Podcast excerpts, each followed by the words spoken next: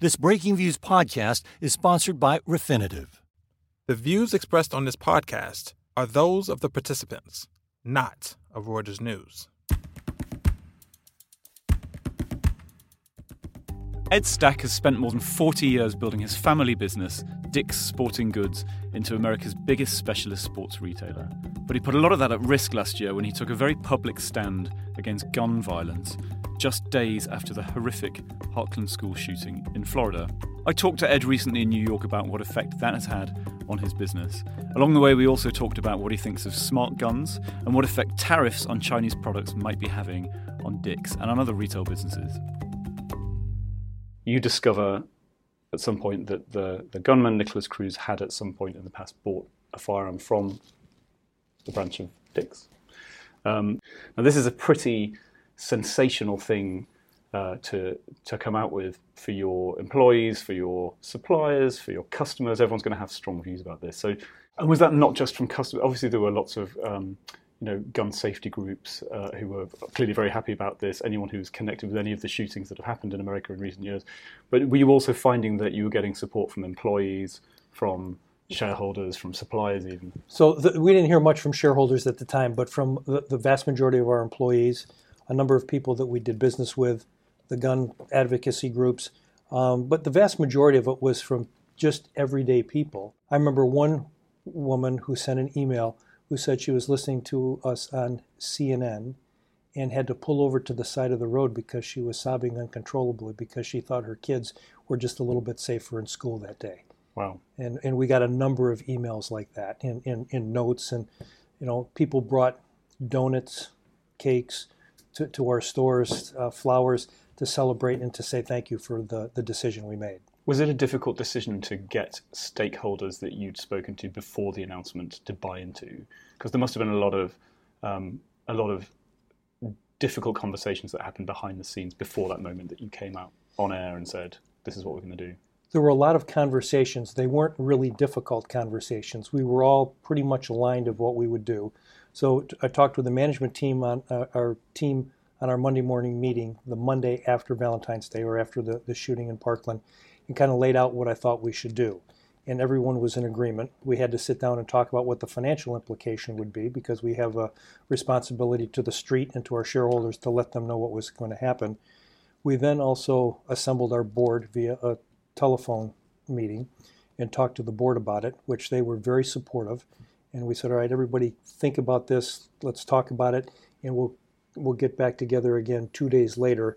We got back again two days later and talked about it with the board, and the vote to do this was unanimous from was the unanimous. board. Yeah, so it was it was not there were not difficult uh, conversations, but we had to make sure we we communicated this in the right way to the right people. Can I just ask? Uh, uh can we define some terms a bit? Because also as someone who's who's not from the US, sometimes the, the whole topic of gun, you know, firearms and, and gun safety is a bit alien to us. And the and the percentage of overall gun sales that runs through stores. I mean, you're the big the US the biggest uh, outdoor retail um, chain in the US or sporting goods chain in the US. Um, but the percentage of gun sales that goes through you, even before you started these trials with turning stores into gun-free zones, effectively, is quite small right? You're a small part of the overall market. we are. So we're, we're the largest full line sporting goods retailer in the country, but we're not the largest seller of firearms. But we're probably top five, um, or or we had been probably in the top five. But uh, uh, uh, of the overall firearm sales in the country, we're a relatively small percent of that. Got it. And the, and the stores where you're clearing out your hunt section to put other stuff in, baseball bats and the like. Mm-hmm. Um, how are you? You haven't. I don't think you've specified exactly where those stores are yet. But have you? Are these stores where you would have basically done this anyway, even if just for profit reasons? Are these stores where guns weren't a particularly hot product in the first place? No, I mean some of them were, but we always had as part of our assortment. We've always had hunting products. So hunting products have been, uh, you know, in our business almost since the beginning. And I've been, I've been a gun owner. I've been around guns my whole life. Of you know, I've I, have sold them. I've done virtually everything, so I'm very comfortable around guns. But these stores are are not necessarily the ones where um, we would have done it anyway because we had no plans to remove guns before we got into this right here. As we've started to take a look at this, we think that we can remove these guns. We've taken them out of 10 stores. It was a very positive result. We've got another 125 that we're going to be taking out uh, by the end of August. We think there's going to be a very positive result there, and I suspect that uh, we'll be uh, we'll be taking more out in the future. Uh, one of the one of the side effects of this um, more public alignment with some of these issues is that you have uh, received criticism from some of the trade associations and and gun rights advocacy groups. One of them was the National Shooting Sports Foundation. If we take a look at uh, in Parkland, if if legislation was enacted in the policy that we've done, which says that someone under 21 cannot buy a gun, the 19-year-old shooter at Parkland would not have been able to buy that gun. And if he got his hands on another gun, there may have been still people killed. It may not have been as many people would have lost their lives. And yet, at the same time, we do still see what what I guess are mass, constitute mass shootings that don't involve semi-automatics or assaults. Uh, I'm thinking of the Virginia shooting from uh, quite recently. There was two 45 caliber handguns with extended magazines, though I guess, which is something that and silencers. So you, anything in the wrong hands can become a. It can be, and I think that. I, I, I, truly believe that we need to have legislation to help control this. And a number of people have said to me, well, if you do what you want to do, it's not going to eliminate these shootings. And they're absolutely right. It's not going to eliminate them. But if we can curtail them and if we can put this legislation together and we save one life, in my mind, it's all worth it. Have you tried any yourself? I haven't. Um, how, um, before I move on to tariffs, is one of the questions. Oh, yes. So one of the other one of the other reforms that gets discussed and again seems not terribly close to becoming a reality is uh, the repeal of um, the Protection of Lawful Commerce in Arms Act, which is this uh, this piece of legislation that prevents um, lawsuits against gun makers and dealers as a result of the havoc wrought by their products. Um, now, you do, I notice, though, in your annual filing, you give among your risk factors um, the possibility that you could find yourself on the end of lawsuits from people who have been in some way involved in gun violence. And I know there have been a few cases recently. Walmart settled one a few months ago um, relating to the sale of guns to people who then committed violent acts with them. What's your thinking on that? Do you think that, it, it, I mean, separating yourself perhaps from, from, again, the day job of selling, in some cases, firearms and having sold them in the past, do you think that kind of uh, legislative change would be helpful? And do you think it's likely?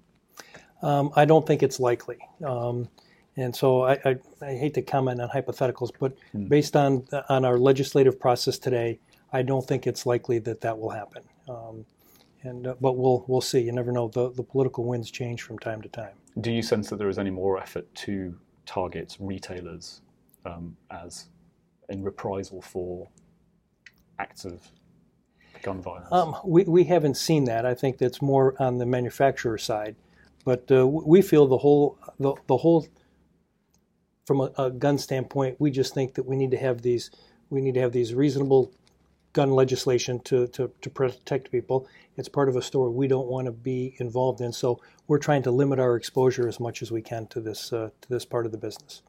So, to a lot of the stuff that you're buying that originates in China is bought from someone who's already basically brought it into the country before you buy it. So, so it sounds like you're not often the, the importer yourself. You're the right. We've got purchaser. about we got roughly 15% of our business that are products that we own, and uh, you know, from an apparel standpoint, there's only roughly three percent of our products that we buy directly that that we own that come from China.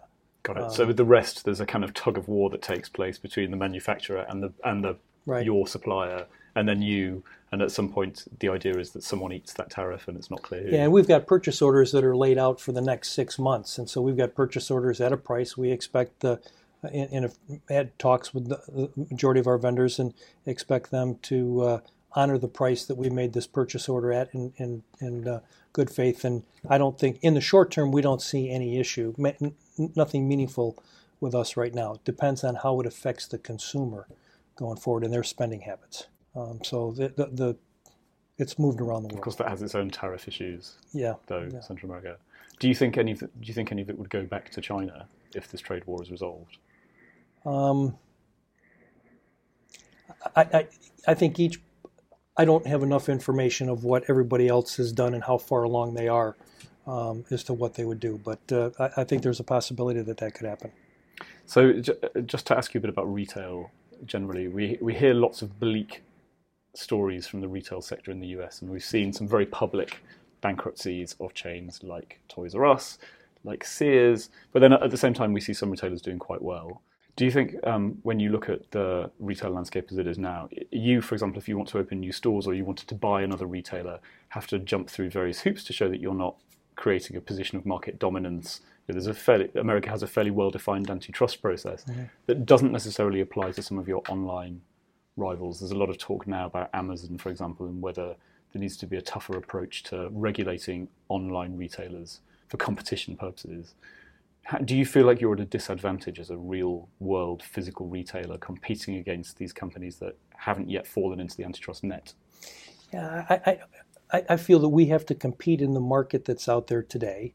We can't sit back and complain about this or that. We have to say this is the this is the playing field. These are the rules. We need to go compete, and that's the way we look at it.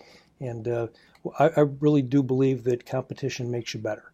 And uh, I think some of the competition that we have from an online standpoint, some competition we have from other brick and mortar retailers, it makes us better. We keep a, we keep a close eye on the on the competitors, and we always try to find the thing that the competitors are doing better than us, and that forces us to try to be better. So. It, it's the way of the world. It's not going to change, and, and we, we love to we love to get up and compete every day. Cool. I have one other question for you. Just one last question. Yeah. Um, so how is the American economy looking from Coraopolis? I was, I was looking at some um, some economic data on Pittsburgh recently, and things are looking pretty good by a lot of measures. I think you've got the lowest unemployment in almost 50 years. Yeah. Um, you know, it looks like America is being made great again from from your part of the world. What what do you think when you? I think Pittsburgh's doing very well. The, the, the the leaders in Pittsburgh have done a wonderful job transitioning from this this steel town from 50 years ago to a technology to a technology and medical center and banking center. So um, Pittsburgh is doing great. We're really happy to be in Pittsburgh, and Pittsburgh's been a great place to grow our business all all these years. So if if we fast forward a, a few, say say you trial more of these uh, hunting free stores, and you find that the economics of them are attractive and it's good for sales, it's good for profit, and you then roll that out even further. You're now talking about one in six of your stores roughly, but I mean, you've raised the possibility, just as a hypothetical, that one day Dick's um, and Field and Stream, I guess, as well, may not be selling firearms at all. Would you still want to be engaged in some of the advocacy and, and campaigning that you're doing now, or is that do those two things go together? Uh, they, they, don't go together. So if, if we uh, so we talked about in our, our most recent call that we're in the process of doing a strategic overview of this entire business, including Field and Stream. So that leaves it pretty wide open as to what we're going to ultimately decide. Um, but even if we decided to to, uh, to, to modify that business significantly, this is something that I really believe in, and I'm going to be involved in this whether we're in the hunt business or not. Thanks for listening to The Exchange, and thanks to our producer, Freddie Joyner. Don't forget you can find more episodes and read more of our views at www.breakingviews.com.